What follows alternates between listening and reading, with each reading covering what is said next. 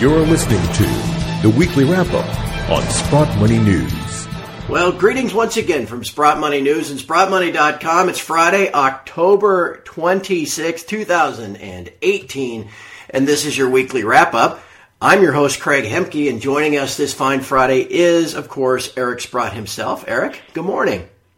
Hey, Craig, good morning. Uh, you know, uh, one of the most chaotic weeks ever that uh, probably you and I have gone through, both in precious metals and in the major markets and markets around the world, and the bond markets and the currency markets. So, uh, lots to talk about.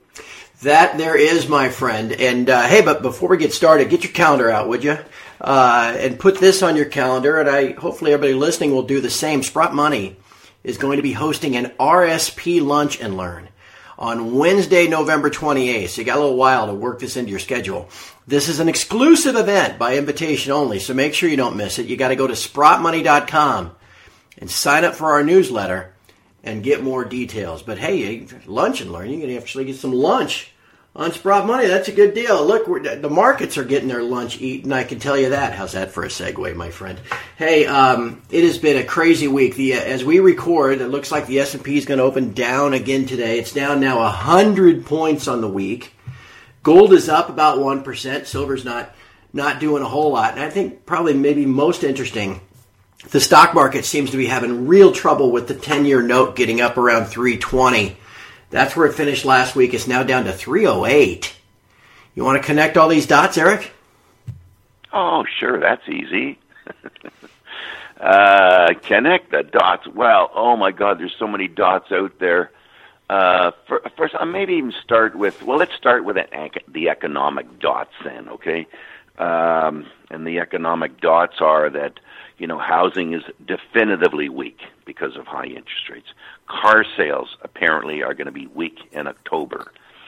Uh, we have various companies, most of the, the guys who produce something, that say they have one issue or another, whether it's, you know, we can't get our products over there because of tariffs, or we're paying more for our materials because of tariffs, and that margins are getting squeezed. Uh, also, there's been um, a bit of a hiccup in uh, some of the FANG stocks, Alphabet and Amazon uh, both looked like they had uh, uh, moderation in growth trends, and of course they had moderations in uh, fourth quarter outlooks. And uh, we're in a market that sort of takes no prisoners now, and things sell off very quickly. On a sort of a separate note, technically, um, not that I'm even a, a student of technical analysis, nor will I even pretend to understand sort of the makeup of what makes our market. But I get these r- reports I read that you know when we went through 2750 on the S&P that oh my god this whole category of funds has to sell you know like 400 billion of stocks and there's all this relationship between you know the strikes at 2750 at 2725 at 2600 if it goes down here then all these guys got to do this and of course, the reason I don't relate to it, that's never the way I would invest. Okay, I, right. I buy companies who have earnings or whatever, and I'm not into, well, this trades off that, and if the VIX does this, then that should do that, and all this crazy swirling around of uh, the the integration of one fact to another, uh, and facts that uh, only a computer and or some uh, computer geek uh, might even understand. Not that in the final analysis are going to hold any water. Okay, they're not. But but people grow up to think that that they're these things are just automatic.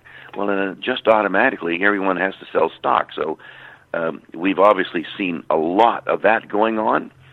And when I think of generally markets and and the carnage that's gone on, and there's way more carnage away from American markets uh, I'm thinking of the uh, the Chinese market, the Indian stock market, the, the, undoubtedly the Brazilian, the Argentinian, the Russian. I mean, you name it. Um, there's been a lot of carnage going on, and, and God forbid that you start getting margin calls. Yeah. And of course, these sharp shakeouts that we have, they they do create margin calls. And then you got the then you have to get into the whole liquidity thing.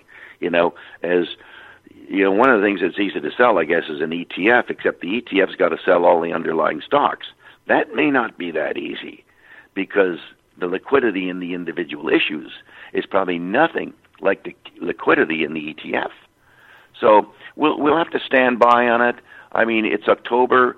Uh, markets uh, often have very very weak months and crash in October. I mean, it's looking uh, very very jittery here. I mean, when people start reacting negatively to earnings in a violent manner, you know that everything's changed. So uh, people in the market should really be careful here. Uh, I'm going just relate this to gold for everybody and, and just see if you agree with this. Uh, because a lot of folks that are in the metals think, oh, why did why does it matter? You know, that's all just kind of a greater fool scheme anyway. Well, to me, if the stock market rolls over, that affects consumer confidence. You know, if all of a sudden it's down 20%, the Fed may begin talking about uh, rate cuts rather than rate hikes. And don't you? Does that kind of eventually play into a change in sentiment for gold? Is that why this why this matters? Well, there's no doubt that it matters. Uh, it matters on many fronts. The first front it matters on is if you're an investor and something's not working, you own bonds, you're a loser. You own stocks, you're a loser. Well, what are you going to do? You got to try to find something that's a winner. Okay, now, luckily for us, in this most recent decline, gold, not gold stocks, but gold and silver have been relative winners. Not big by any stretch of the imagination, but they've been winners. In fact, they're going totally against the grain of the market. And that's a very, very important distinction here. Yeah.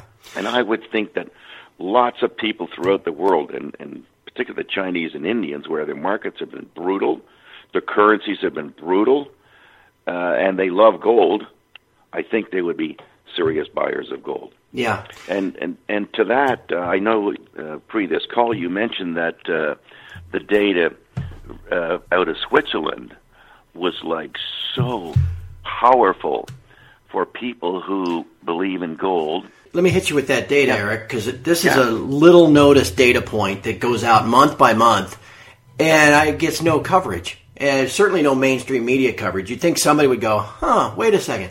Uh, for this is just the month of September alone, just the month of September alone. The imports into the country of Switzerland for gold. Uh, and why Switzerland? Because Switzerland is where all the refiners are. Uh, exceeded about 180 metric tons, and 92 metric tons came from the UK. 92 metric tons were imported into Switzerland out of the UK, which does not mine gold. I mean, you know, aside from you know the little leprechauns with their pots at the end of the rainbow, they don't have any gold there, right? So where does that gold come from that goes to Switzerland? Well, uh, it mainly comes from the UK, and then it leaves Switzerland after it's been re-refined into kilo bars. And 38 metric tons went to China. Another 29 metric tons went to Hong Kong. Uh, Eric, um, you would think some investigative journalists would kind of start sniffing around, saying, "Hey, where where is this gold coming from? How does this work?" But it apparently doesn't happen. And there's no question that this is central bank gold. Okay, it has to be central bank gold yeah. or bank or, or gold being loaned, let's say, from the ETF to a bank to a commercial bank, and then going going over to Switzerland. And uh, there was another data point you had that I think the Amer- the U.S. exported 33 tons in the same month to Switzerland, but we o- you only produced 22 tons. Yep. So again, where does 11 tons come from? You know, that, that's not an insignificant amount of uh, of gold here. So those numbers are are just overwhelming. That that there was this huge demand for gold uh, by Asia, let alone I'm sure Europe as well, because they're no fools, and their market's been weaker than the North American market, the stock market. And of course, they have all this the worries over there of whether it's Brexit or Italy. I mean, uh, whether it's the ECB going to stop buying bonds at the end of December. They got lots to worry about over in Europe, and they like gold too. Yeah. So you have lots of reasons for people, the majority of people in the world, to want to buy gold. And maybe yes uh, the uh, central banks keep supplying it, and maybe yes, as we saw in the commitment of traders report last week, when all this buying came into the commodity markets, that the the commercial banks sold shorted the uh, the futures to them in huge quantities, and it was a very big disappointment for us all that we might might have thought that the banks would step aside this time, but believe me, they didn't. I mean, the amount of gold they sold last week was stunningly large as gold was about to go up. So here we go. We're in the game again where the paper markets are trying to keep control on the physical markets, but the physical markets would argue strongly that gold should be going higher.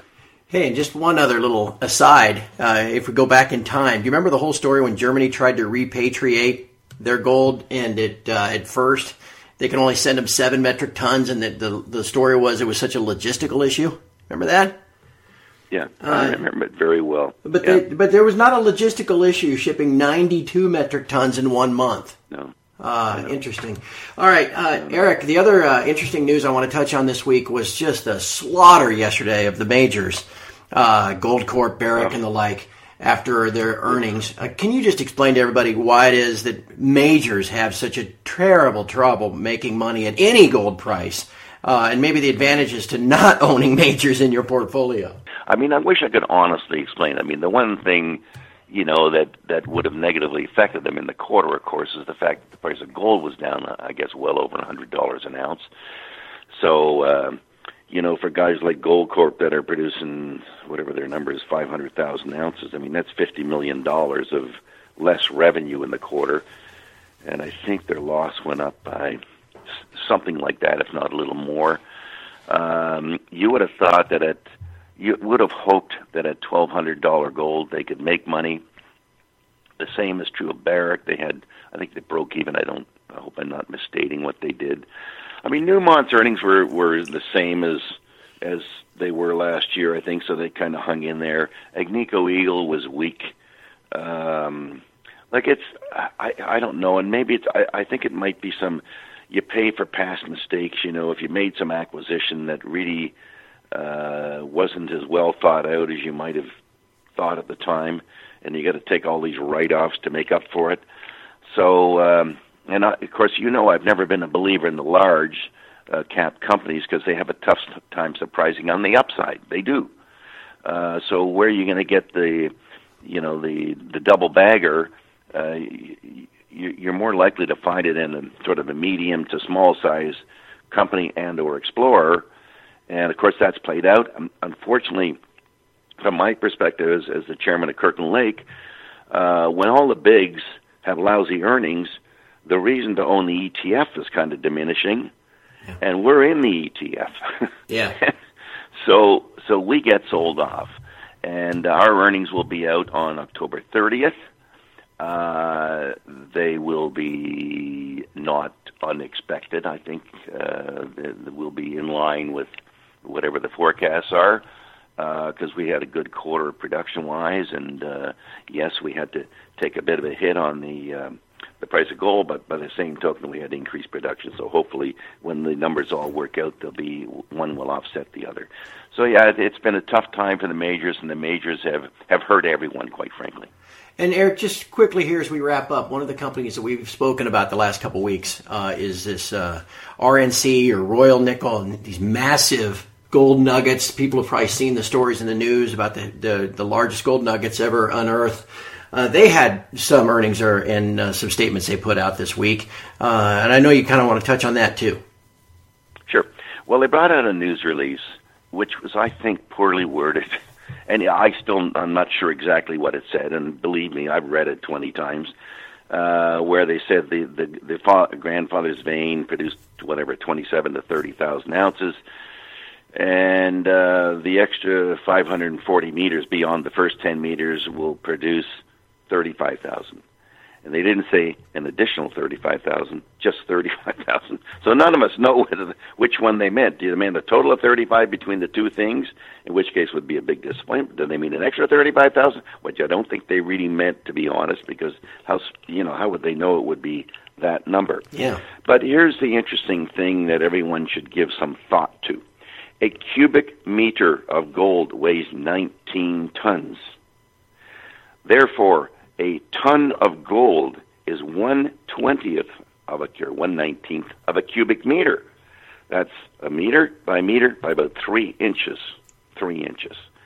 Now, if you look at that grandfather vein, and maybe it's two feet wide, it's not all gold, but you can see how, what a small little area, and they found a ton. What a small little area you can find a ton of gold in.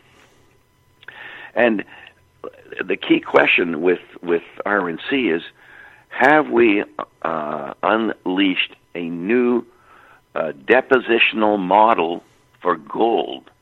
Uh, and there's some thought that, that it is a new depositional model. It hasn't been proven, but I can tell you that there's probably four or five different places on that property where they have seen that that kind of manis- manifestation before at different levels and in different structures.